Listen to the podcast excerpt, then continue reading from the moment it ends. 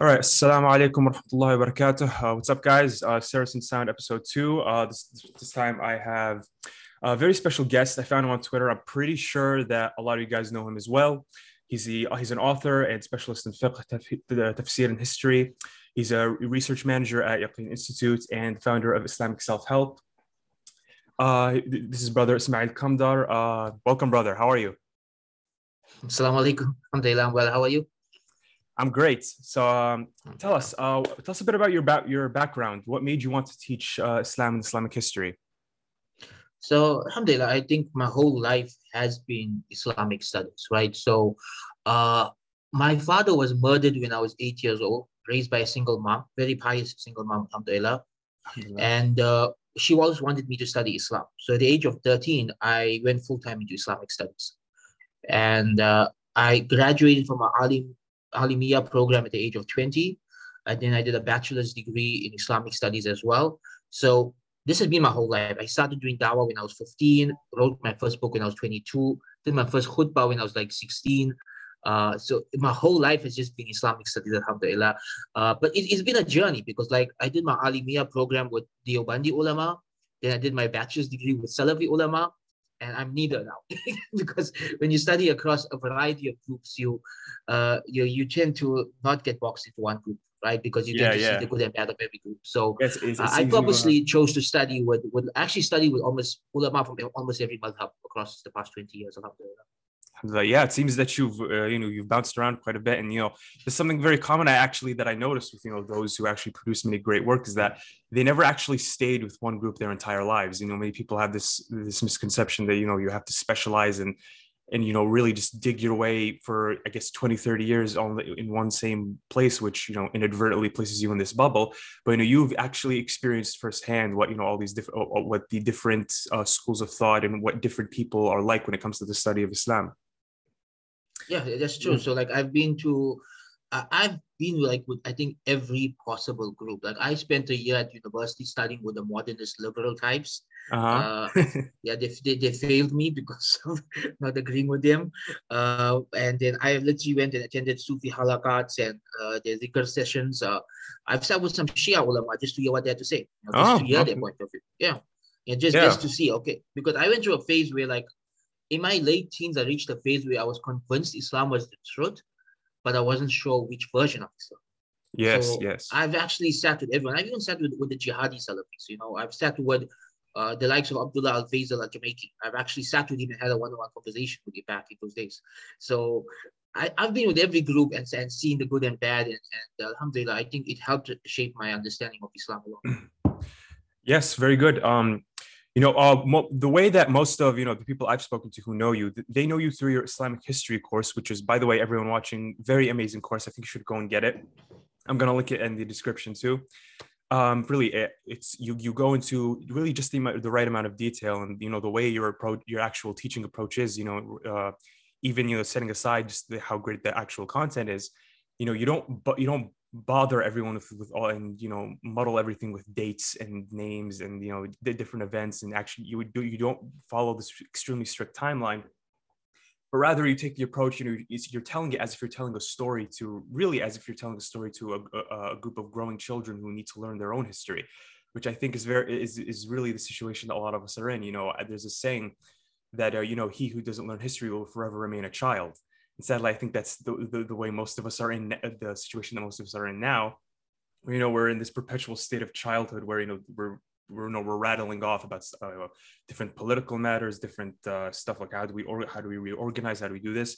But, you know, they don't know extremely basic things about our history, which really can prove detrimental as they, they go on. And these are, you know, full grown adults that are, that are falling prey to this, you know, guys in their 30s and 40s. So uh, tell me, uh, you get into a, can you get a bit into your philosophy and your approach to studying and teaching history? Okay, I think I need to go a back with this. So, yeah. history has always been a passion of mine. Like one of my earliest memories of reading was reading books about the Sirah when I was six years old. That's like my first memory of actually having a book. What was the Sirah book? And uh, reading the lives of the Sahaba as a child. So even when I was a teenager, one of the things that frustrated me about the Alimia program is they don't teach history.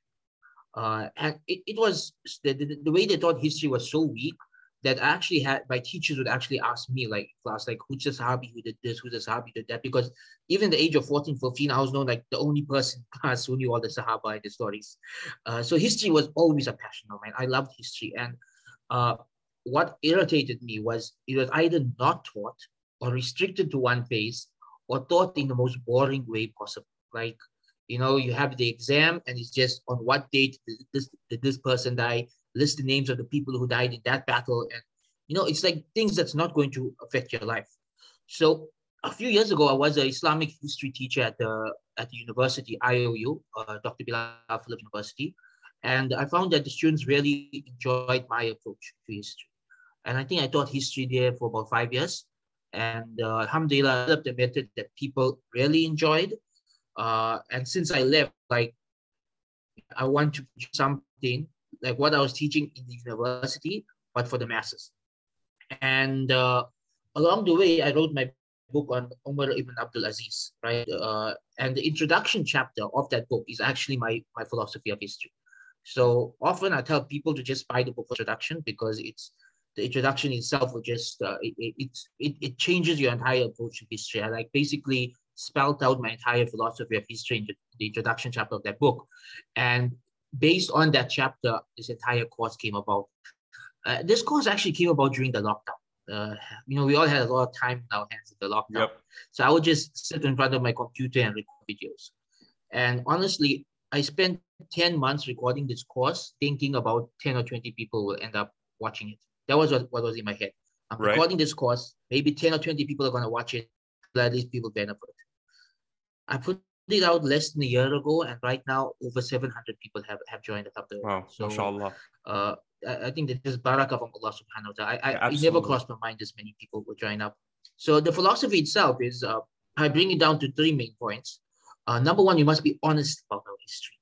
I feel like uh, we, we sugarcoat things too much. We create this this fantasy picture of awliya, you know, like everyone's just awliya until World War One.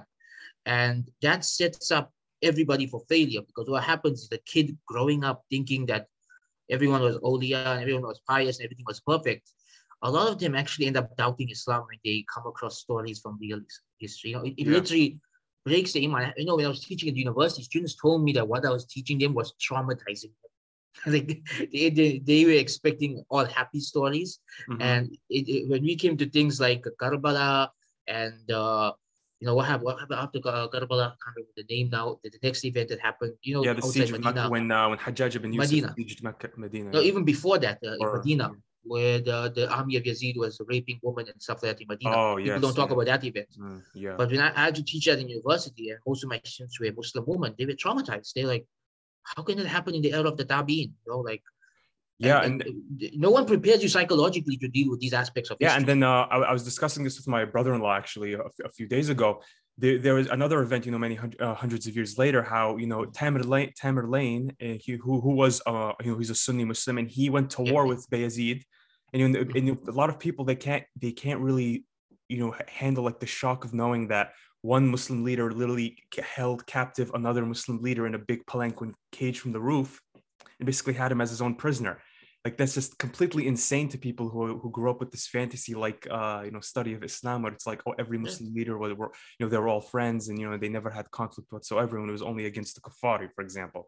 It just uh, it's completely so, so one of the things that really helped me was when i was studying at university uh in the first lecture our teacher taught us don't call this islamic history call it muslim history.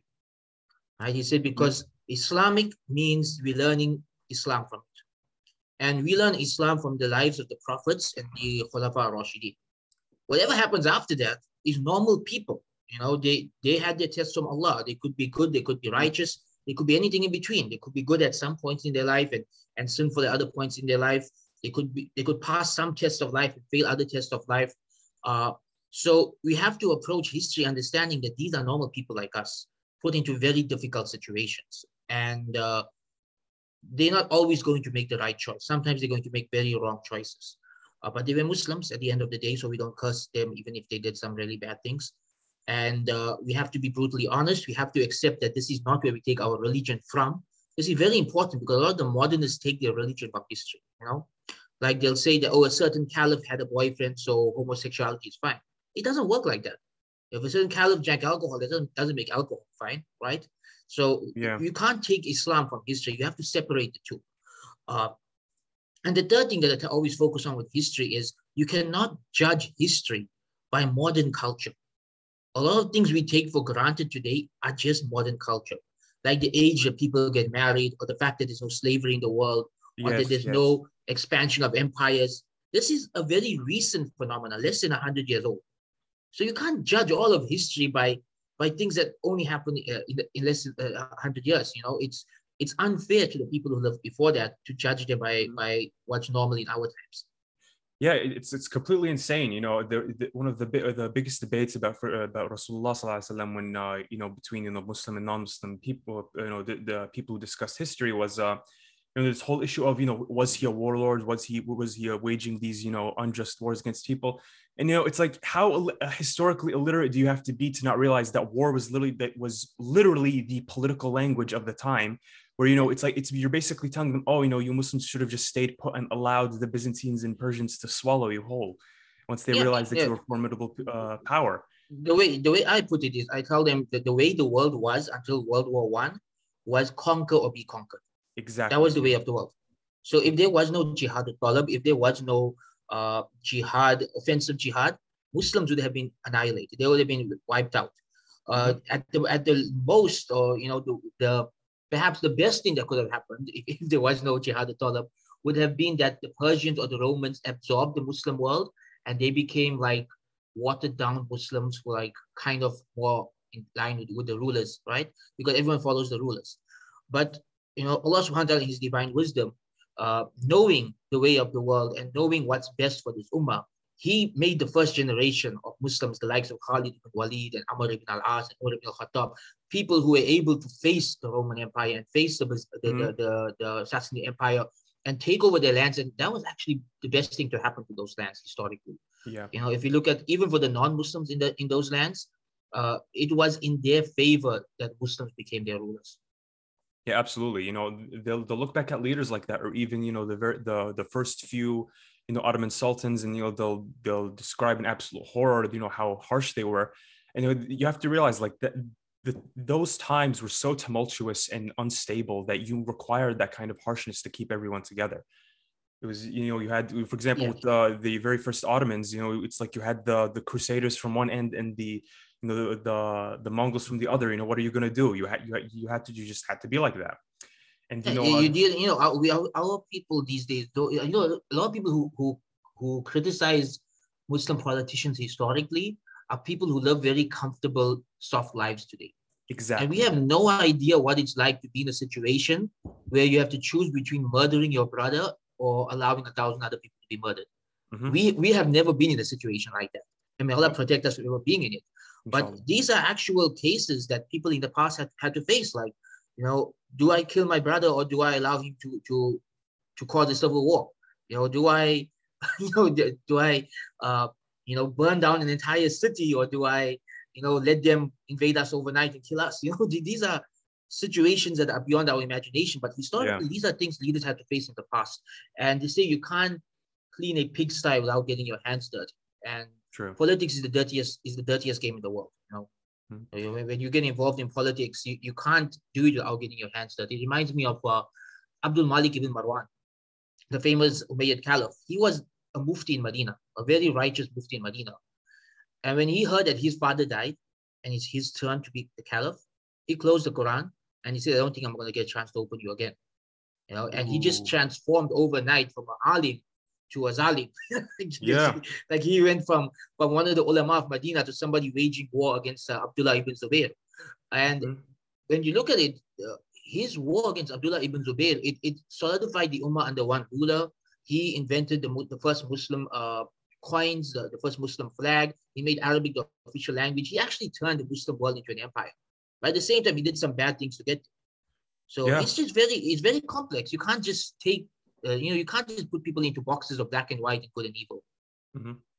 yeah uh, this leads to my next question uh, about the you know the whole issue of caliphate succession and you know i remember you mentioned this during your course you know the uh, you know that there there was a hadith or maybe multiple hadith that that where the Prophet ﷺ said that the the his successor had to be from the tribe of Quraysh or, or had to be an Arab.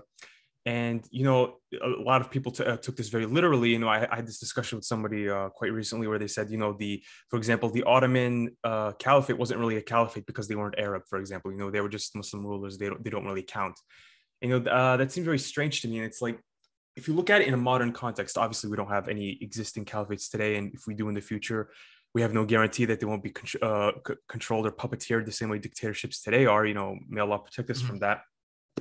But uh, you you know you get into that and you and you realize it's not that clear cut. You know, for example, there's a lot of uh, you know a, a, lot of the monarchies in the Middle East today where their families claim descendants from you know the original tribes that lived with the Prophet ﷺ, which you know you there's no I don't think there's any way to you know uh, you know to see if that's authentic or not that seems way too convenient to me but um you know in the future you know should, is this something that we should really count on as you know may, perhaps you know the next big ruler of the muslims is going to be from that be of that lineage or should we or should we depend more on the fact that whoever comes up in the future will come come about because of say the mandate to rule that they will earn through you know force or whichever which way yeah, so the hadith itself, which states that the, the, the ruler must be from the Quraysh, there has historically been two interpretations of this hadith, right? Mm-hmm.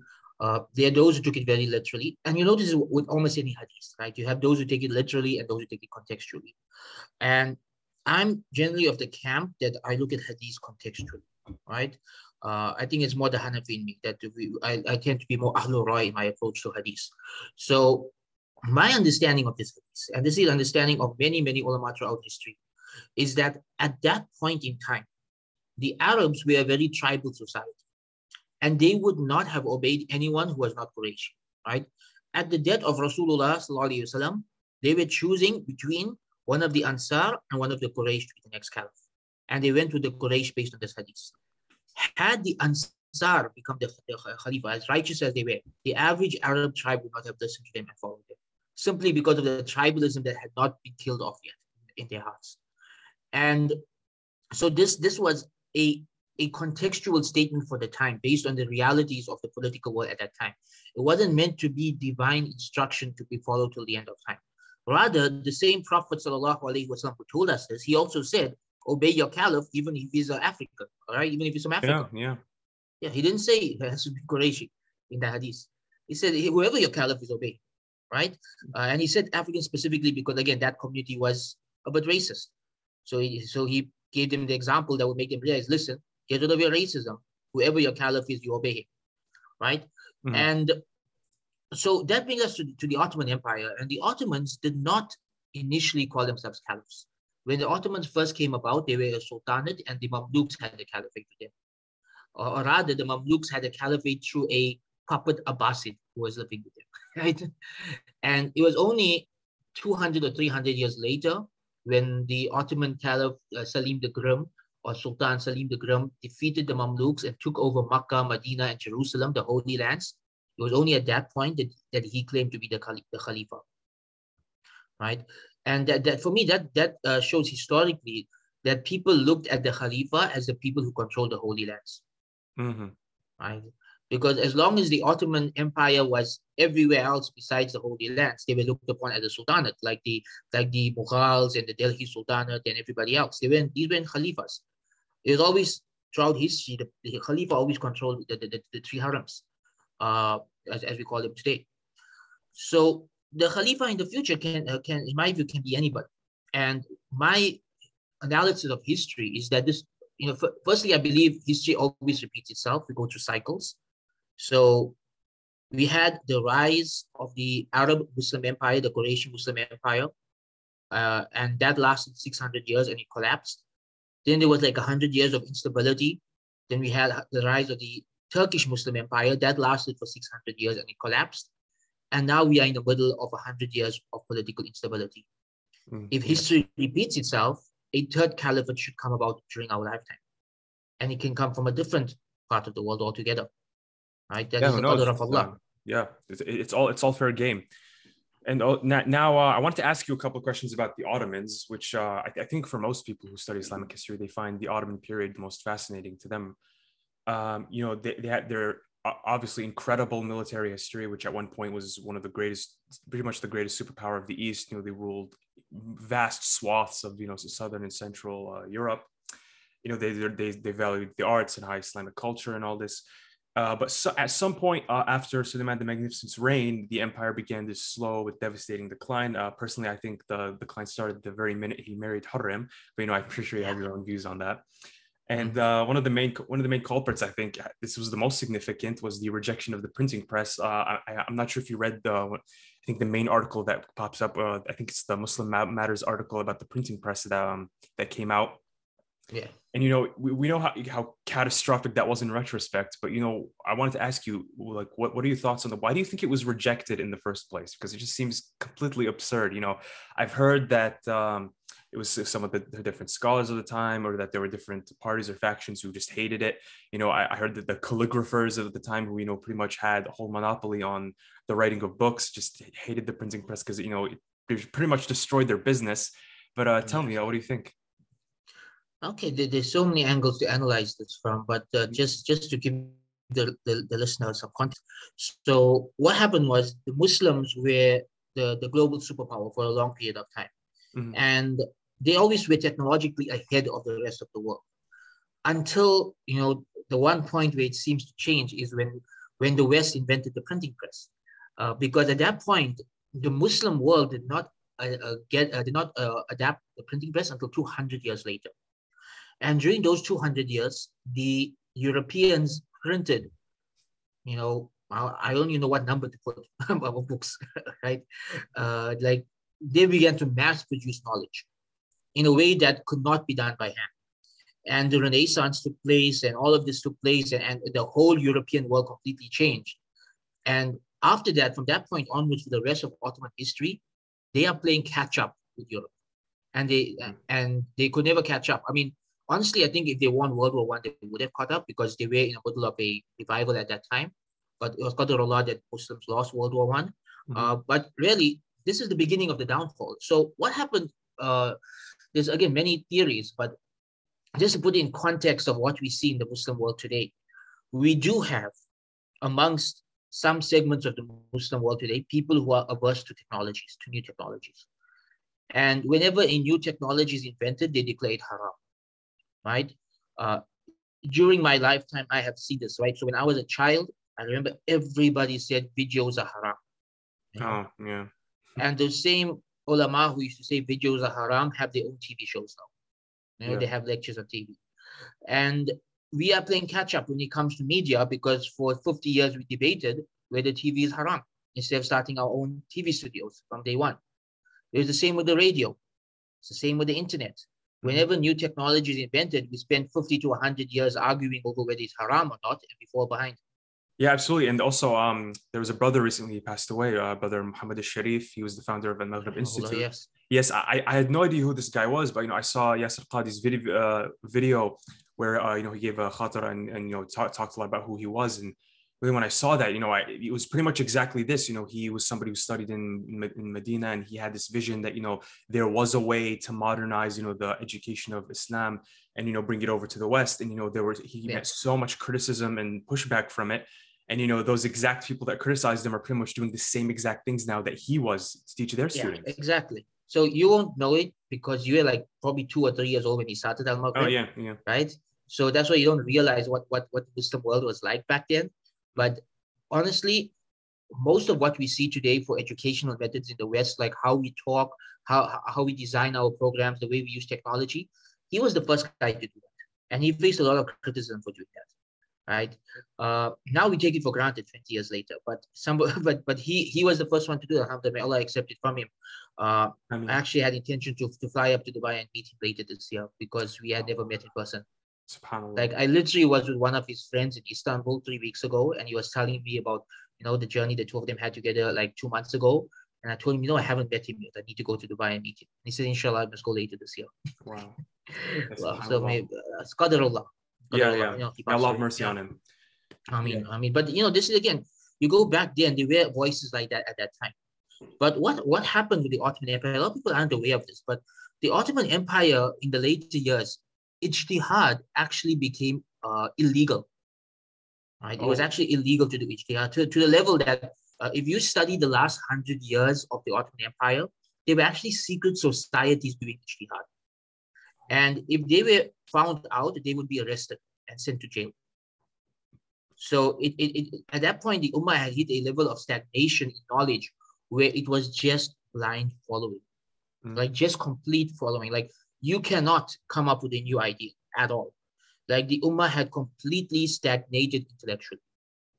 Now, what led to that? There are many theories. Uh, I think it's a many, many different events. It's just the fact that the Ummah was over a thousand years old and uh, nothing, nobody stays on top forever, right? Everyone goes through the decline period. Uh, it took longer for Muslims than anybody else because Allah put barakah in our empires. But eventually the decline happened. And the intellectual decline, I really believe it was linked to closing the doors of ijtihad. And right till today, we have these arguments. So for example, I live in a community uh, of very strict Hanafis who believe that uh, it, the doors of ijtihad are still closed. And they are unable to deal with contemporary issues because they are not trained in ijtihad. They, they declare everything new or haram. Uh, they don't know how to handle modern technology. And ijtihad, not only is it, uh, is it something that's important, it, in our times it's necessary because new things are invented every day. New circumstances are invented every day. How do we how do we make fatwas for something completely new that never existed 50 years ago if, if, if we don't have mujtahids amongst us? Yeah, absolutely. So this, this is this is this this is really what happened in the Ottoman Empire, and we're still seeing the ripple effects of that today. Mm-hmm. Yeah, and and uh, this um, you know, my next question about the Ottomans actually has to do a lot more with the the, the military aspect of it. You know, the the Janissaries. You know, for yeah. most of the rule, they were you know they were a warrior slave class of some of the most brutal elite soldiers ever seen at the time. You know, we know of our of their prowess our, our, ourselves, and you know how just how effective they were. But you know, even if when you read uh, the Christian historians uh, of the time, and you know they, they write in absolute horror what it was like to see the Janissaries pouring over the walls of Constantinople. You know, when Muhammad II yeah. conquered it and really just they really were the the the most elite uh efficient uh, band of warriors at the time and one of the most exemplary you know examples of warrior culture in islamic history. But then you know you you zoom ahead like 300 400 years later and they turn into this slovenly you know like um, political class of elites who who maintain their positions not through their masculine virtue in battle but through their pensions and through you know their their political influence. And you know, the, I, am sure we all know about you know the Janissary revolts, or and you know when uh, when the Khalifa tried to uh, cut off their pensions, and you know when they were when they were overthrowing, literally literally overthrowing the Khalifa and saying you're the Khalifa instead, you know, put his cousin or his nephew there instead. Mm-hmm. Yeah. So I wanted to ask about that as well. You know, how how did such a decline happen? What made them so inferior and useless later when they were this magnificent force just a few hundred years prior? Yeah, so I think one of the things that, that we can learn from this and that we must recognize from this is that every idea has a life cycle, right? Mm-hmm. And anything that's a good idea at one point in time becomes outdated at another point in time. And what happened with the with, with the Janissaries is that it was a good idea in the beginning, but you know, I think around the time of Suleiman the Magnificent, that's when you should have ended it. That's when you should, okay, we don't need Janissaries anymore. Let's come up with a new system. Mm-hmm. But I, th- I think they stuck with the system for too long until it was completely outdated.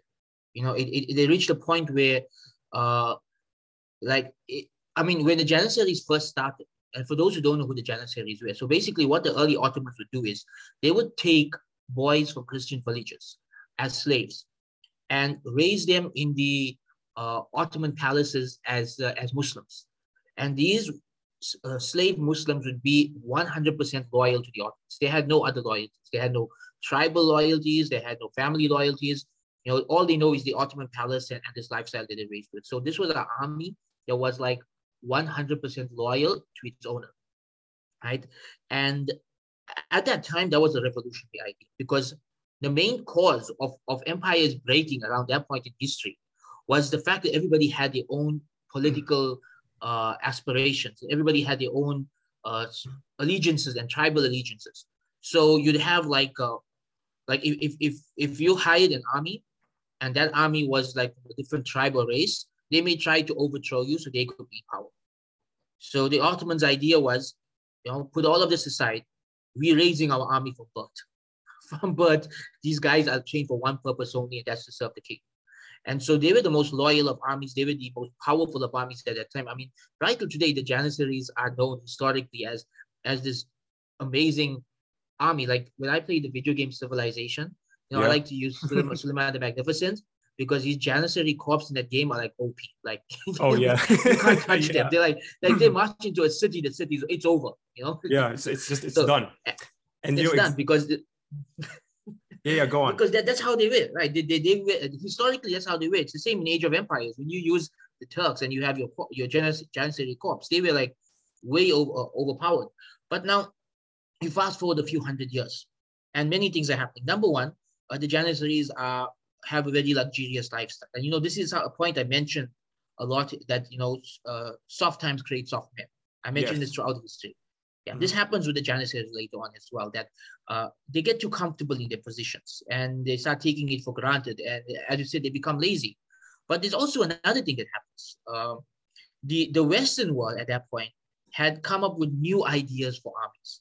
Uh, the idea of, of, of paid soldiers, of, of, a, of a of a trained military. You know, like you know, nowadays we take it for granted that every country has this military. Like you can go and have a career in the military, and you can apply for a job there and get paid a salary. But this was a very recent thing historically. Yeah. You know, for the bulk of history, uh, militaries were made up of like, you know, the, again, every country was different, but like for some countries, it would literally be like if a city's under attack, all the men grab their weapons and go and fight, right? or you'd hire a gang of mercenaries. Like this is what Yazid used to do. You know, he used to hire gangs of mercenaries. That's why his army was so barbaric. Uh, you know, and and it, it wasn't until like maybe 400 or 500 years ago that Europe really developed a very uh, uh, what's the word for it? They developed an army that was very motivated financially, and at, the same time very disciplined, and they attracted a lot of strong uh, individuals into their military system. And that military system that the European countries had developed at that time was superior to the Janissary system. Mm-hmm. So the Ottomans, instead of seeing, okay, a new system has been invented, that's better, let's adapt it and Islamize it, they're like, no, this is what we've been doing forever, this is what we're going to keep doing forever. Yeah, they doubled down. Right? Yeah. Exactly. And that led to more rebellions, it led to more problems, it led to uh, hundreds of years of civil war. By the time they came up with the idea, okay, let's get rid of the Janissary corps and have a paid army, they're 200 years behind. and now it's playing catch up with the rest of the world. Yeah, the same story in every part of the Ottoman Empire. You know, whether we're talking about uh, the printing press or the army or, or the, Islamic studies or whatever it is, you'll see the same story happens in every part of, of, the Ottoman Empire. Yeah, and you know this thing you mentioned earlier about how you know they, they were slaves who were detached from really any any semblance of let's say a family or or their former religion and such this was something I actually realized uh, quite a few days ago when I was thinking about this exact thing, which is, you know, when you take a, a child out of that environment, you know, they're not, they're not, they're not growing up in a, a loving uh, family home with a mother and you know, a father who's working, who they and they get to witness this normal life. And you know, it's not like uh, today where you know a, a, a kid has a, a, regular life and says, you know, I'm going to join the military, and it becomes like this jobs program. You know, for the for the Janissaries, you know, this might be an extreme comparison, but you know, you, we, there's so there's something that happens when you take a, uh, a child out of there, and I'm, I'm kind of getting to you know the psychology of it, is that you you remove any semblance of not just uh, different loyalties, but any semblance of restraint. You know, there's a, there's a certain mercy that you you develop when you grow up in a loving home. That's like, you know, I, I'm go- I'm gonna follow orders, but I'm not gonna go as far, you know, that far. You know, I'm not gonna do the unimaginable. But the Janissaries were able yeah. to do the unimaginable because they didn't. Ha- they no longer remembered what it was like to live normally their entire if, lives was if, just if i can use like life. a pop culture analogy uh, i don't know if it's, it's, a good idea for me to use pop culture analogies but like uh the way i look at it it's like in superman if you look at general zod and, and uh-huh. characters like him they were raised from birth to do to be military individuals and you know when you watch the movie general zod is like I don't know how to do anything else. All I know is fighting for my people and defending my people, even exactly. if it means massacring an entire country. That's what I was raised to do. You know, that he says this. And when you think about it, the Janissaries had a very similar upbringing that from the time they're a child, they're raised for one purpose only that this is your empire, you fight for them, you die for them, you do whatever it is for them. There is, they don't know any other life. I mean, it's sad, but it is what it is. Historically, it worked at that time. Yeah, I also read that you know they weren't even allowed to have hobbies growing up. You know, they'd see uh, if a Janissary yeah. child was playing with a toy, they'd slap it out of his hands. Like, no, you know your, your only purpose yeah, is, swords. You know when, when you talk about things like this historically we're not saying it's it's it's islamic we're not saying it's right. We're just saying historically this is what happened and for the time it worked.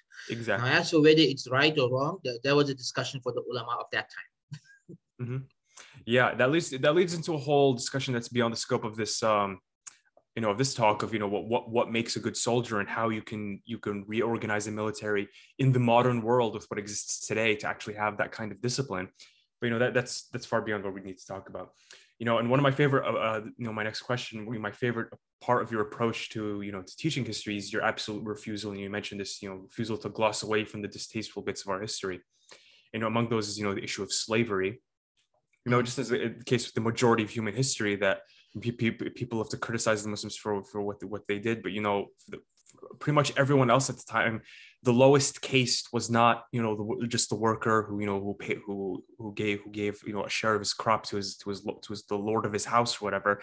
No, it was actually much worse. They used to have slaves who had pretty much no autonomy over themselves or or their children or or you know their ability to marry and so and so on and so forth. And uh, there's a book I, I, I was reading recently called uh, by Thomas Sowell Mm-hmm. Uh, it was it was called Black Rednecks and White Liberals, and he described he just went over the entire history of, uh, of slavery throughout um, not not just in the United States but also in, in the Muslim world and in Asia, and you know he destroyed a lot of misconceptions, but he also uh, went over and you know he makes this claim, and I wanted to see whether you agree with it or whether you disagree, was that the Muslim world did not let go of slavery, which you know, in comparison, and everyone knows this, slavery in the Islamic world was nowhere near as horrific as it was as the, transatlantic slavery was here in the, in the United States. You know, uh, you know, a few decades before the American Civil War. Mm-hmm. But you know, the, uh, he makes the claim that you know it was only when they were coerced by Western powers. They, for example, you know, the British were threatening the Ottomans and saying, you know, if you if you don't abolish slavery, then we're gonna sink your ships in the Mediterranean and it was only then that the Ottomans decided, okay, fine, we'll we'll get rid of it. This was extreme. This was like extremely recent in the late 1800s. So I hmm. want to ask you on your, th- your thoughts about that, and you know, this extreme shift, and you know, whether it was really that. Because in my view, it seems that you know, it, it didn't require what the United States required. You know, this this gigantic war that killed however however many thousands of people. I think is one of the most still to this day, the Amer- American Civil War is one of the most devastating wars in American history you know, we, the Muslim world didn't require that. I mean, I did read of a few revolts, but I, I don't think it was anything that serious. So, uh, what are your thoughts on that? Okay, so the first thing I want to do is recommend a book, right? Yep. Slavery and Islam by Dr. Jonathan Brown. Yes. From Yaqeen Institute. This is the best book I've read on this topic. It's like I think 500 or 600 pages, and he just goes into like all the details to show how different it was, right? He gives a lot of historical reports of exactly what life was like for slaves in the Muslim world uh, I, I, I found the book amazing. I, I love the book. I, I, I read it more than once. Uh, mm-hmm. And I recommend it to anyone who's, who's, who's struggling with this topic. So let's, this topic would be a whole podcast so but yeah, let me yeah. just try and get into a few key points, right? I know that the topic of slavery is a very touchy topic for Muslims, especially in the USA, mm-hmm. right? Because you're growing up in a culture where the, the slavery history of that country is the worst in human history. And yeah. that's the only slavery history growing up with. And you assume that the rest of the world was the same. This is the big problem. A lot of youngsters growing up in America, they assume just as slavery in America was, that's what the Muslim world had. That's what the Chinese world had. That's what everyone else had. And that's not true. Rather, Muslim, people across the world at that time were shocked at how Americans treated their slaves. Mm-hmm. Because that's not how the rest of the world treated them. Right? They still saw them as human beings. They still had human rights in a sense, right? Now, in one of the things that Dr. Brown gets into in the book is that even the word slavery itself, it's very hard to define. So, for example, today we say slavery is abolished, right? But in my view, the American prison system, where people are working in for-profit prisons and the prisons are making money, but the prisoners are not. I mean, that's yeah, slavery. See? I mean, it is slavery. What's uh-huh. going on in China is slavery, right? Uh, with the Uyghur Muslims and things like that. Yes. They're essentially slaves. Uh, to say that it, that it doesn't exist today is uh, it's naive. It's not knowing what's going on in the world. What's going on in the world today with human trafficking is that slavery is now an underground thing where governments have no control. So only the worst type of slavery happens. uh-huh. Yeah. Like, like in the Muslim world, if people own slaves, And if somebody slapped that slave, that slave could go to the judge, and the judge would give it would grant him freedom. Exactly, and and you know, I today just, you uh, don't have today if someone gets kidnapped and taken as a slave, who do you go to for help? exactly. I just sorry to interrupt. Also, I I I- forgot where I read this also, but it uh Muslims uh, Muslim slavery. It was not only you know uh, extremely advanced and you know you know progressive. I, I hate this word, but you know I have to use it here. Uh, relative to say American slavery, but it was even uh, we treat you know Muslims of the time treated their slaves much better than surrounding civilizations in the ancient world. You know, I, I there was there used to be travelers from let's say Rome or, or Persia who would come and they would be absolutely shocked how how you know the, they, they thought the slaves were very arrogant. You know, they would they would go to their master and say, "Hey, you know, you're giving me too much work," or say, "You know, I don't like this work you're giving me." And then the master would actually try and negotiate with them. Okay, well, would you prefer to do something else and Yeah. something like Yeah, this? because there's a hadith for that. There's Yeah, yeah. that. The Prophet said, "They're just slaves are your brothers. Do not overwork them. Feed them Mhm. from what you from you eat, clothe them from what you wear." This is a hadith, and this is and, and the Muslims took this hadith to heart. You know, first thing I want to mention is that slavery was a, you know, I, I like the, point that Dr. Brown makes in the book, that slavery went away not because of morality but because of technology. You know, Yeah. that whatever slaves used to do in the past, our technology does for us today. And you know, if this technology did not exist, uh, human beings were making all kinds of excuse to own other human beings. Mhm. You know, I just had this conversation with someone earlier today. There are a lot of these Westerners who think that slavery is in of itself evil. If they had the chance to enslave Muslims from the Muslim world, they would suddenly come up with moral justifications. Absolutely, yes. Yeah, that, that, I I 100% agree with that. Yeah, they would Um, because their, their morality is very flimsy. It changes based on what suits them, right? yeah, And yeah. so they would say something like, oh, we need to enslave them, keep them in, in liberal households so they can become cultured, they can overcome their uh, barbaric nature, you know, so we're doing it for their good. They'll come up with some kind of idea like yeah, I know. right? I know Because- quite a few figures too in the in the media whom I, I won't name, but I, I just know those exact types who are who are foaming at the mouth for that sort of thing. Yeah, exactly. Yes. So, I mean, it, the people who talk on these topics tend to be very hypocritical. Uh, and I don't believe that, you know, when they say they find immoral, I don't believe that because their idea of what's moral and immoral changes every year. Had there to be a world war in the future and a situation comes where you have to choose, okay, let me, let me just take a step back here. Why did Muslims have slaves? When you conquered a city full of enemies in those days, you had three, three choices or four choices, right? Number one, let them go in which case they're going to come back to fight you. Number two, imprison the entire city, not Mhm. practical, right? Number four, number three, execute the entire city. Would you have preferred that? Or number four, absorb them into your households as slaves. Yeah, Right? see, If they become prisoners of war who live in your home, eat from what you eat, wear what, what, what you wear, you don't overwork them, and they can buy their freedom. That's the thing people Exactly. forget. They- In they- Islamic slavery, you can buy your freedom. you're giving them a chance essentially to to earn their way back to a decent life. Yeah. And it wasn't just like, you know, like when American slavery ended, people were left poor, right? And they were left in these very poor conditions. In the Muslim world, because of this system, people became free when they were financially independent, when they had a source of income. Mhm. So they weren't people, the people who were becoming free weren't poor. They were actually doing very well in life before they even became free, because Islam gave them, you know, a, a way out that was dignified, that that that that took them, that elevated their lives. Uh-huh. You know, I, I had this tweet, uh, uh, you know, quite a while ago. It got quite a quite a lot of pushback. A lot of people didn't like it, but, but and you know, I say this in a bit of a joking manner. I said that you know, a, a, a- concubine in say of the Muslim world of many hundreds of years ago probably enjoyed a better standard of living than you know the so-called independent woman who who works a slave wage job in the city and lives in a in a 500 square foot apartment. I don't know. I mean, uh, have, have you seen the Suleiman the Magnificent TV TV series? Uh, I have um I have not um I- I- It, it's not very one- halal. Yeah, oh it's- I, it's are you very talking about the are you talking about the, Arab the one? Magnificent Century. No, the, the Turkish Oh. one, right? Oh it's yes, called yes, Magnificent yes. I think I know. that. Magnificent Century. Uh, I wouldn't say it's very halal, but uh, it's it's more about his relationship with his concubines, mainly his relationship with. Yes, I think it's I think it's a rom- more of a romance drama. I think a lot of Yeah, uh, yeah, a lot yeah, of it is, uh, but women. when you that watch show. that, you see just how spoiled the concubines were.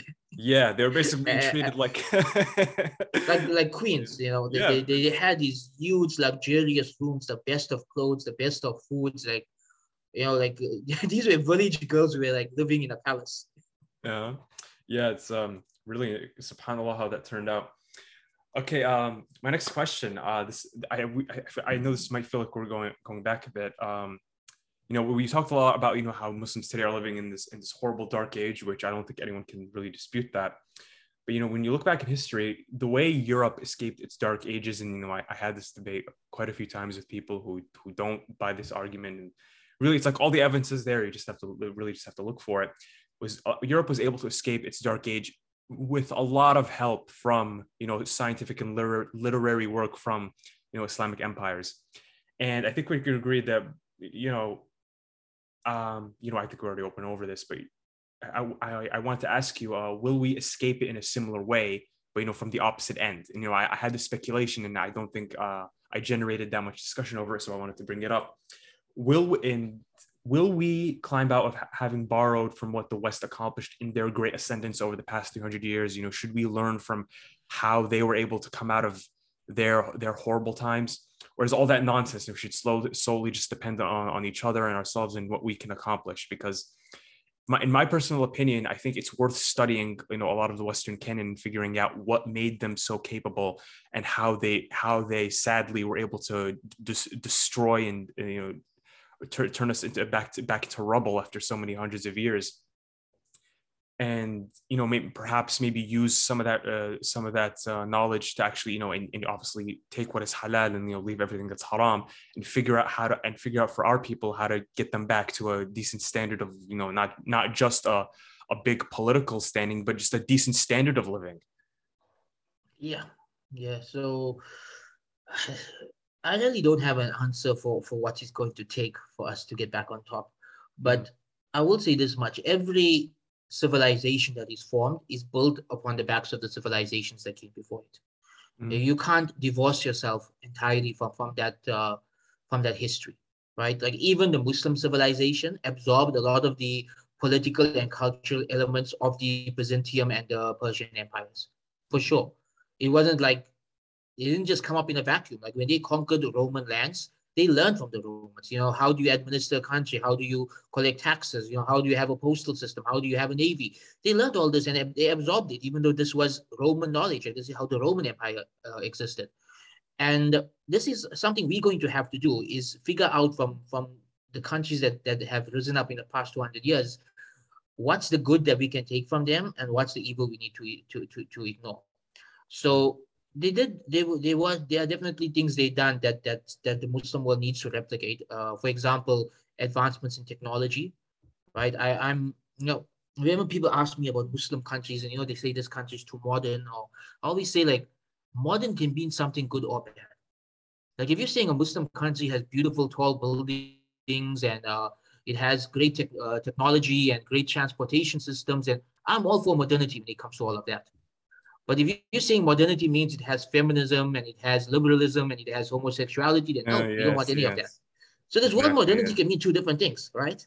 Mm-hmm. Uh, we need modernity in terms of technology and in terms of transportation systems and military and in all those areas, the Muslim world has to modernize to catch up and overtake the rest of the world. Mm-hmm. It's necessary, right? And this is really, you know, uh, what probably uh, the biggest challenge for the Muslim world today is trying to figure out which aspects of modernity we are allowed to take. And we're seeing the Muslim world flip flopping on this, right? Uh, a good example is what's happening in, in Saudi at the moment, where they went from one extreme to the other. uh, to find that middle part, that, okay, this is halal modernity, let's take it. This is haram modernity, let's abandon it. People don't seem to be doing that. I don't know why, but people just seem to think in extremes. It's either all haram or all halal, you know? Yeah, there's no such so, thing as a as a you know a wasatiyya, you know, no like middle path. There's no nuance. There's no nuance in, in how yeah. we, we handle things. And for any culture or in the world, you can take good from it. I mean, you can learn environmentalism from the West. That's mm-hmm. a good thing to adapt from them, right? Uh, you you can learn, uh, you know, from the Western world, uh, you know, uh, how to run a modern economy efficiently, right? You can learn these things and then adapt it into an Islamic uh, worldview by, like, for example, removing the riba from the system and replacing it with something else. You know, so you can take good from them, and I think that's going to be necessary for the ummah moving forward. Now, here's the thing: we we, we are at a point in history. I don't believe we are at the darkest point in history. I don't. I think that was 50 years ago, right? From World War hmm. One till about 50 years ago, I think that was the darkest point in Muslim history. If you compare the Muslim world today to 50 years ago, there are more Muslims in the world. There are more practicing Muslims in the world. Islamic knowledge is more freely available. There's a revival of Islamic knowledge. There's more Islamic organizations, more Islamic institutes. There are more Muslim countries doing well financially. Uh, there are more Muslim countries that have good uh, infrastructure and, and, and, good transportation systems. Uh, the Ummah it has done a, a, a, lot of good recovery in the past 50 years. This, this is the way I look at it. Mm-hmm. Uh, you know, like my grandmother told me when, when, when she was young, may Allah have mercy, she passed away last year. She told me when she was young, you wouldn't find any Muslim woman who wore hijab. Mm-hmm. And she told me we didn't even know until we were 30 that gambling was haram. Yeah, that's how I ignorant mean, Muslims were. Yeah, I know. I know from experiences uh, as well. You know, uh, my mother's son, my mother, my mother's from Syria, and she used to tell me that when she was she was growing up, when she was a teenager, you know, uh, girls' schools d- didn't allow them to wear the hijab. Yeah. Yeah, and you know, so things I, are changing for the better. Things yeah. are changing, and we have to see the positive and make shukr for the positive because if you are grateful, Allah will give you more. Yes. So we are grateful for all the good that happened in the past 50 years. Allah will give us more. Now, what I'm seeing happening is uh, a revival in terms of knowledge, a revival in terms of practicing Islam, a revival in terms of number of Muslims, to such an extent that even non-Muslims are saying by 2050, Muslims will be the majority of people on earth right? Mm-hmm. Because yeah. Muslims are growing in number. The only thing missing, the only thing missing, and this is one of the perhaps the most important thing, right? Where this will probably come last, is a political revival. That's, That's what's missing.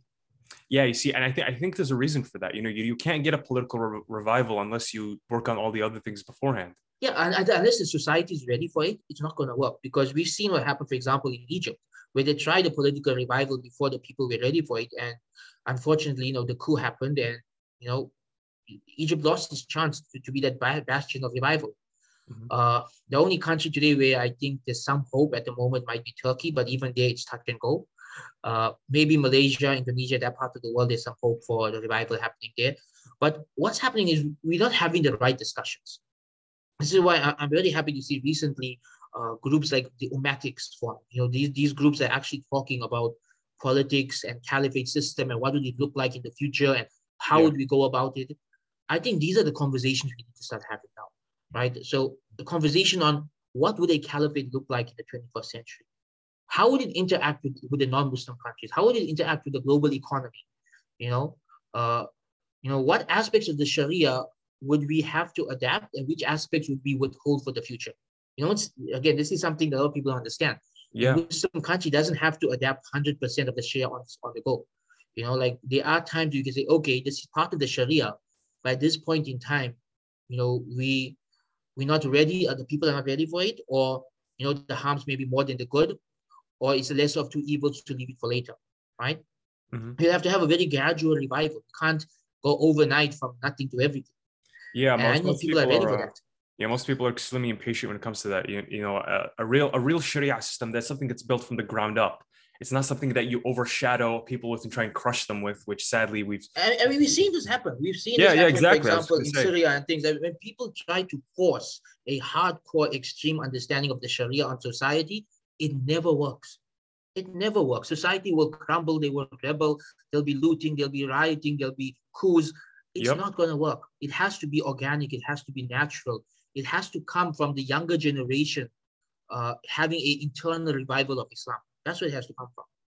When you have a generation of youngsters who grow up loving Islam and, and growing up practicing Islam, they will vote for a president who is more Islamic, right? Yes. And then that president may have a chance to maybe abolish democracy and, and replace it with a caliphate system or something like I don't know. I'm just coming up yeah. with ideas. But yeah, that, that, might, that might be an extremely bold move. But yes, you know, I've uh, I've completely lost my faith in any sort of uh, you know democracy the way it exists now. So yeah, that, that would be something that was something very interesting to see. But uh, yeah, and um, you know, we actually we ended up having a lot more more time than I expected because you know we're, we're you know we're, just, we're jumping from one topic to the other. I wanted to ask you about this because um, yeah, I, I actually don't have this written down, but I just had to ask because I, I uh, quite a while ago I wrote an article on my Substack about you know the history of dueling between men, mm-hmm. you know, as a as a as a social practice, and you know, obviously, if I'm gonna be writing about something like that, I want to I want to find out how it was practiced in the Muslim world. But then when I when I when I looked it up and I tried to do my own research, I realized that there wasn't as much you know of a of a background to it as it was for let's say the rest of Europe, for example, where it was extremely custom for say you whenever you had a dispute with a man to challenge him to a duel. You know, this, it didn't even have to be a lethal duel. It could have been just uh, first blood, for example. Yeah.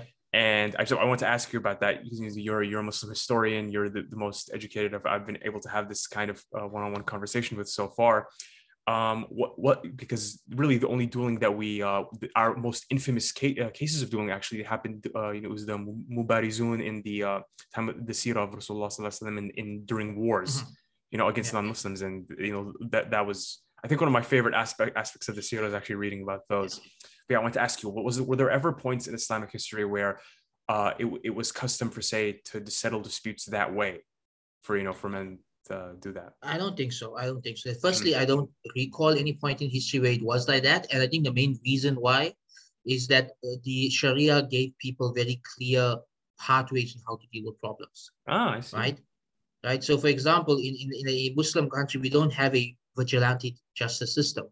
Now, you've got a problem with someone, you go to the qadi, and you, and he has both sides, and you know, he comes up with a solution. You know, so and we we've always encouraged Muslim interaction with each other being peaceful. The Muslims are brothers, you know. For aslihu bayna akhawaykum, peace between your brothers. Don't encourage them to shoot each other and, or stab each other. Right? Yeah. So uh, even in worst case scenarios where there's a murder, the Quran it makes it very clear. The family decides if the murderer gets executed, but in the same verse, the Quran says if you forgive your brother, it's better for you. Even in the case of a murder, Allah says forgive him is better. It's still your brother in Islam. So you know, our, our whole approach is very different, right? Our approach was like preservation of life is one of the maqasid of, of the Sharia. So we wouldn't have allowed a system where a, a citizen could take the life of another citizen. This isn't something that, that would have Islamically been allowed. Yeah. Yeah, you see, I thought of this, but I, I didn't really, I guess I didn't complete that thought process. But yeah, that's actually very extremely interesting how you know, you, I get, I guess it's just a testament to how much more clear cut and advanced, uh, you know, the, the Islamic law system was. Com- yeah, you also have world. to remember on that point that the Muslim system had an innocent until proven guilty system. Yeah, you know, we had the co- concept of witnesses. We had very clear punishments.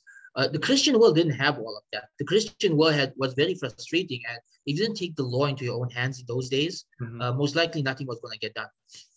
Yeah, I mean, there's a there's a movie I think you should check out. It's called uh, it's a it's very old. I think it was um, I forgot which year it was made. It's it's a Ridley Scott movie uh, called The Duelists, and it's about these two French soldiers during the time of Napoleon who you know they spend the next I think 10, 20 years of their lives du- dueling it out, just just uh, just completely trying to massacre each other each time and the you know it, it, reaches a point where you know they forget the original reason why they started dueling in the first place. So it just becomes this insanity rave of, the, of them of trying to fight yeah. for their own honor. I think his latest know, movie was also about the duel right? His latest movie was the last duel. Yes the last duel but yeah, I, yeah, I, I, but actually, my uh, was more his that was actually historical story yes that was a historical story but uh, i have my own opinions about that movie you know uh, I, wasn't as i wasn't as big as a fan of that uh, as i was of the of the yeah, yeah. I, I don't really watch that much movie but i read about all of this just mm-hmm. to, to, to know what especially if it's about history, I, I like to read about it just yes. to know uh, how history is being portrayed in movies. You know, I, am like Ridley Scott did make Kingdom of Heaven, so I'll mm-hmm. always be happy for that. yes, yes, I, that was really one of the more incredible movies. Have you ever seen the the Thirteenth Warrior? Uh, no, I don't think I've seen it. Yeah. Okay, yeah, it was it, that was also a really great movie. Which you know, sadly, they made quite a few you know very weird mistakes. Not with like theology, yeah. but like it's it's it's kind of obvious they didn't do as much research as they should. It's about um, it's yeah. about uh, they basically take the story of Ahmed ibn Fadlan, the explorer, and they make it as if you know he was a soldier who joined these Vikings on an expedition to save this village in Ukraine. And you know, uh, overall, it was a really great movie. But you know, there was this one scene which I absolutely loved. You know, this is going to lead into my my final question about you know Muslim representation in media, where he actually teaches a Viking king how to write La ilaha illallah in his own language. Oh, it was, it was very it was very nice. Oh, sure. But you know, you, okay. you know, most people they don't they don't know about this movie. And um, actually, wait, wait, uh, just give me just give me one moment. Okay. Uh, okay, Assalamu We're back. Uh, yeah, sorry for that interruption. Um, Okay. Uh, so something I want, another thing I wanted to bring up, you know, the, you know, my, my final question, actually, I think we should just get to this. Um, you know, I spoke, to, I asked this question to Mehdi Locke, and I expect this question for, uh, for future guests as well. We talk a lot as Muslims in foreign lands about building the par- parallel structures for ourselves, you know, com- competing with other communities, securing ourselves socially and economically. But as a friend told me recently, um, another big avenue we're missing is that of entertainment and me- entertainment and media outlets. We have many different attempts at Muslim created, you know, shows and movies, and some good, some extremely bad, and you know, it's not that well done, you know, as was done recently, sadly. But uh, so, as someone who's very versed in history as yourself, what would you say is the most important thing Muslim creators like me, who make you know books, art, movies, TV shows that include our traditions, must keep in heart and mind as we engage in this? You know, because uh, actually recently, um, actually, I just wanted to mention this also. Um, uh, most most of my followers know I I, I wrote a uh, a novel recently, a science fiction novel, hard science fiction. I don't oh, I don't get into, yeah I don't get into the dumb you know magic stuff. You know, I I really don't want to get into that. But yeah, no, it's really was my first attempt at uh trying to you know put uh you know in, in addition to really my big message in the book which you know is going to come about in the sequels and so on and so forth but you know, I, I most of the characters you know in that book you know they're muslims they're they're practicing muslims you know i try to do it in this in a way that was entirely different from what is portrayed today you know? So uh, i just yeah. wanted to ask you about that. What, what, what do you think is the you know something we should all keep in mind you know as creators as you know people who want to engage in this avenue? So when i was in my early 20s i wanted to get into all of this myself right? Mm-hmm. uh, i had to make a choice. You know the, the thing with life is you have to make choices. Whenever you choose something you have to give something else up. So i had to choose between writing islamic books or writing novels and I decided that just what Allah has blessed me with, I decided Islamic books is the way for me. But a part of me always wishes I wrote novels because I still got all these stories in my head that I want to tell. Right. So uh, I've always, always been a strong promoter of Muslims having their own arts and their own voice in, in, in, in the entertainment world. Uh, and I'm seeing the difference with the way my kids are growing up. Like, so when, when I was young, we had no Islamic media at all. Mm. And we would, oh, everything we watched was made by the kuffar. And our generation were just like head over heels about them, wanting to be like them and go do whatever they do. My kids, I'm seeing a bit more balance. Yeah, they're watching what they make, but they're also watching Rule. They're also watching the Umar series. They're also watching Muslim cartoons. They're also watching Muslim video clips on YouTube, uh, Muslim comedy st- shows. So what I'm seeing is my kids are growing up where like, okay, they'll watch Batman, but they don't want to be like the kuffar because they're also watching Ertugrul and you know they're picking up manners from there. Right? They're picking yeah, up yeah, yeah. akhlaq from there. And I, I'm seeing firsthand how Muslim media, uh, how important it is in creating balance in the mind. That when you see Muslims on TV, you know, like this is one of the things I love about the Ertugrul. So I have many criticisms of the show, as you know. But the one yeah, thing I love about the show, I've seen this in my community. A lot of people in my community who were not practicing Muslims, who had terrible manners, they watch Ertugrul and they learn good manners and character from the show. Mm-hmm. And and that, that for me is amazing. Like the fact that you can just watch a show about a jihad between the Mongols and Crusaders versus the Muslims. And watching that show, you automatically absorbing how they eat, how they interact with their wives, how they interact with each other, how they forgive people, how they thank people. You're just absorbing all of that. That shows the power of media. That's what it really shows. Yeah, and you. So I, um, I think this is amazing. It's amazing, but again, we're playing catch up, and everything yeah, else we're playing catch up. We're like fifty years behind with media. We we we should by now we should have our own Netflix. You know, we should have like uh, like a Netflix style channel with just Muslim shows because we should have like a hundred year backlog of videos to be watching. But again, for 50 years, we're arguing whether it's haram or not. And you know, people want to kill the people who make these TV shows. I don't know if you know that. Uh, that the, the guy who made the Umar series, he passed away with COVID, you know, but uh, after he made the Umar series, he wanted to make more series like that, but people actually threatened to kill him. He had he received oh. death threats. You know, I actually saw the first episodes of that. It's a very well made show. It's very well made. I, I actually feel like even if you don't say it's 100% halal, I'd rather have Muslims watching that than anything else. Exactly. Know? Yeah. I've, I've literally seen it change people's lives. I've seen people watch that. And because of that, they actually started studying Islam. Because of that, they actually started studying the lives of the Sahaba. And if it's pushing people um, away uh, in the right direction, alhamdulillah we don't realize, you know, uh, again, for some of us come from very small bubbles where we don't realize what life is like for other people. Like, I may not know what life is like for someone who's just constantly consuming non-Muslim media. Mm-hmm. Right? And for that person to be exposed to the Umar series or the Ertugrul show, for that person, it, it, it's, it's breaking into their world. That person may never attend a lecture. That person may never search for a, for an Islamic podcast. But he is watching TV shows. And if you could somehow reach him through these TV shows and then pull him back into our world, even if the show was not 100% halal, but the fact that he pulled him back into our world and now you have a chance to speak to him, that's good, right? And I think some sometimes we we scared because this is murky water, right? Uh, when it comes to media, it's it's it's very hard to tell what's 100% halal or 100% haram when it comes to media. Like, I, I mean, I was reading one of Ibn Hazm's books, and uh, the Ring of the Dove, and uh, some of the descriptions of people's uh, sexual sexual pursuits got so graphic. I'm like, this is not PG. Was yeah. number one of the great alims in our history, and he didn't seem to have a problem with it. so, like, like I mean, how do we how do we draw the line? Where do we draw the line? It's a mm-hmm. conversation that has to be ongoing. What I think needs to happen is people who are who are producing Islamic media, whether they're making movies or TV series or novels or comic books or anything like this, whoever's doing this needs to at least have one Islamic scholar who they are in constant contact with yes. to approve their content. You know, to have a advisory board.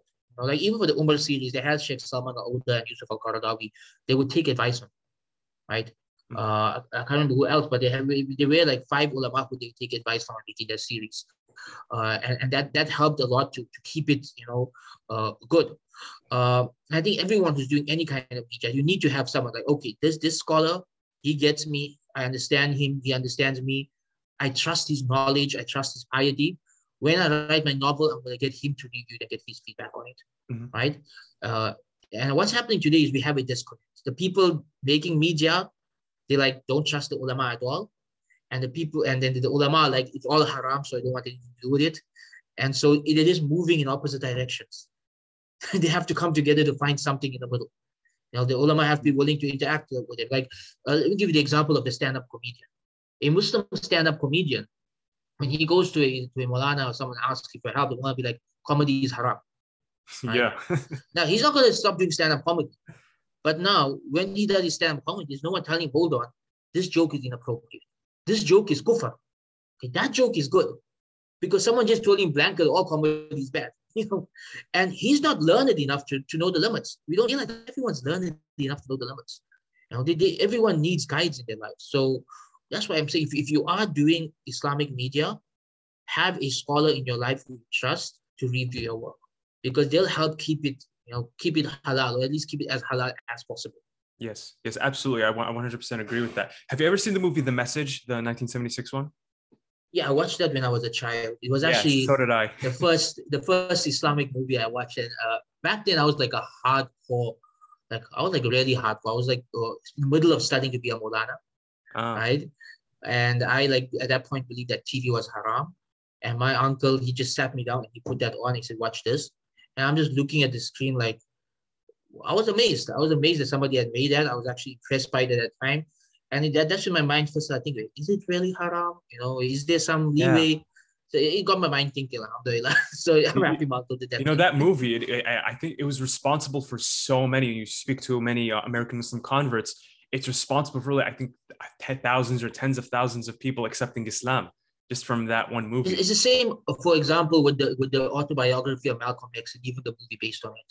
Yes. Uh, a lot of people that was the, the, the, gateway to Islam. That's that's what got them interested. So yeah, the power of media, don't underestimate it. Yeah, even like for example, someone like like Habib, someone like Habib, you know, he's he's out there in Western media. People can see him, interact with him, even if you don't agree with what he's playing. But the fact is, people who are watching him are people who otherwise might never have any exposure to Islam. Mm-hmm. And that becomes like a, a, a, a, opening for them, you know? Yeah, the story of Malcolm X in particular, you know, I, this is something that, you know, I, I wanted to mention as well is that about, you know, when it comes to stories about Muslims in, in the media, is the, the reason the story of Malcolm X hit so hard and it caused so many people to become interested in Islam is because it's not the story of a perfect saint. It's the story of somebody who had, you know, very humble, you know, uh, murky beginnings and who you know wasn't a perfect guy for you know a bit for a bit or a big part of his life and then eventually found his way towards the end and you know that it's it's like this big character arc that happens yeah. to him you know subhanallah and it's it's it's because of that story that got people so enraptured and wanting to find out about mainstream islam and you know this is something that I, I was aiming at with my book with my book as well is you know I, I realized there were most Muslim media it ends up being well, you know one of two things either the Islam of the characters ends up becoming this afterthought and it just becomes something that's mentioned and you you see this a lot in, in Western media that has Muslim characters yeah. or you know you have the opposite example which you know um, you know, I think we witnessed a lot of this as kids, which is, you know, the very poor quality kinds of, you know, Islamic, you know, kind of productions where yeah. they and sort of beat preachy. you. Yeah, it's exactly. It's, it's very preachy. They try and beat you over yeah. the head. They're like, oh, this is why yeah. this is haram. And it's like, you know, the, where's the story? Where's the development? Like, where's the, the person actually learning through experiences? I, I, I, have never been able to get into those type of things. I always felt like it, it, it's it's it's too forced. It's too fake. It's mm-hmm. too obvious yeah. You know, it needs to be done in a more natural storytelling way. Exactly. Like with Ertugrul, for example, yeah. uh, when in the first episode, um, this is one of my criticisms of the show, even though it's extremely well made show. You know, yeah, I, I made this joke. I said, you, you can see why the Turkish lira was was close to collapsing because they put so much money into that show. But you know, like uh, um, there was a scene where one of the villains, I think he was one of the one of the uh, I think warlords of the region that sort of I guess was going to fight with later. I haven't I haven't I don't think I've I've had time to continue yeah. it. Where he goes, oh yes, the Muslims are so much easier to to control when they're fighting each other, and I'm like, okay, that's a little too on the nose. you know, the dialogue yeah. in that way. Yeah, yeah, yeah. Yes. yeah. Those kind of things, you, you uh, it's better when it's subtle. It's better when people watch it and they realize, oh, yes, this is why it's bad. You know, because, rather than someone preaching it. And I think that's something that Muslims uh, who are making media need to learn. Uh, and I see it in almost everything, whether it's a Muslim novel or a movie or a TV show, we get too preachy. You know, we're scared that people are not going to get the point, and so at some point, the lecture, a the character just breaks into a lecture. yeah, because that's like, basic storytelling. It's yeah, it's basic storytelling. It's like uh, you want the the the audience to come to a lot of these conclusions themselves, because when they do it themselves, they appreciate it way more than if you were to just shove yeah. it down their throats and, and that's why we love novels and things because uh, a novel that's life changing it doesn't it doesn't preach to you but you get the message just from from thinking about the story and reflecting on the story and, and going along with the character on their journey. I mean uh, this this is why the lord of the rings is so popular right? Uh, that you connect with with samwise gamgee or aragorn and and and you learn with them and, and you grow with them and, and you you learn the lessons they learn without anyone at any point stopping and, and you're having like a 10 page lecture explaining all the lessons of, of, of what's going on. yep. And uh, yeah, so um, okay, I think I've, I've kept you for long enough. Uh, I know in 15 minutes, 15 minutes, uh, it's, it's going to be um, uh, your time. Thank you so much for um, for coming on. We uh, this is a really fun discussion. I appreciate it. It was a pleasure. I really enjoyed yes. it too. Yes, alhamdulillah. Uh, so tell me, uh, really just uh, promote all your stuff. Tell us where can people find you? Uh, Alhamdulillah. Uh, so I'm online like all the time, Alhamdulillah. Uh, mainly, I, am most active on Twitter. So if you just search for me on Twitter, that's like, uh, that's where I like to hang out. That's where all the crazy people mm-hmm. are. So it's fun. Yeah. and uh, Facebook's gone very boring. So I barely use my Facebook anymore. It's where yeah. the old people are. uh, so yeah, you'll find me on Facebook, find me on Instagram, find me on YouTube. Uh, but I'm mostly on Twitter. My blog is islamicselfhelp.com, uh, where you'll find all my ebooks and my online courses. Of course, the main course that I'm promoting at the moment is the history of Islam, which is what we've been discussing.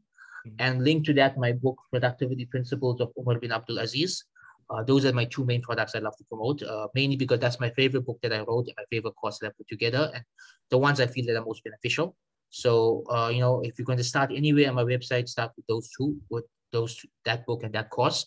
Um, also with Yaqeen Institute, I run the books department there. So, like if you go to Yaqeen Institute's books page, you'll find some books written by me and edited by me there. Uh, but and yeah, if you uh, if you if you want to listen to my talks, uh, you'll find them on my YouTube channel on Muslim Central. Right, I do have a channel on Muslim Central. In fact, I do have a podcast channel. If you go to Google or Apple and type in my name, podcast channel, should pop up all my lectures on it as well. Yes, yes, I, am gonna link all of these two in the description as well. Uh, okay, thank you so much. Uh, that's it, guys. Uh, see you next time. Assalamu alaikum.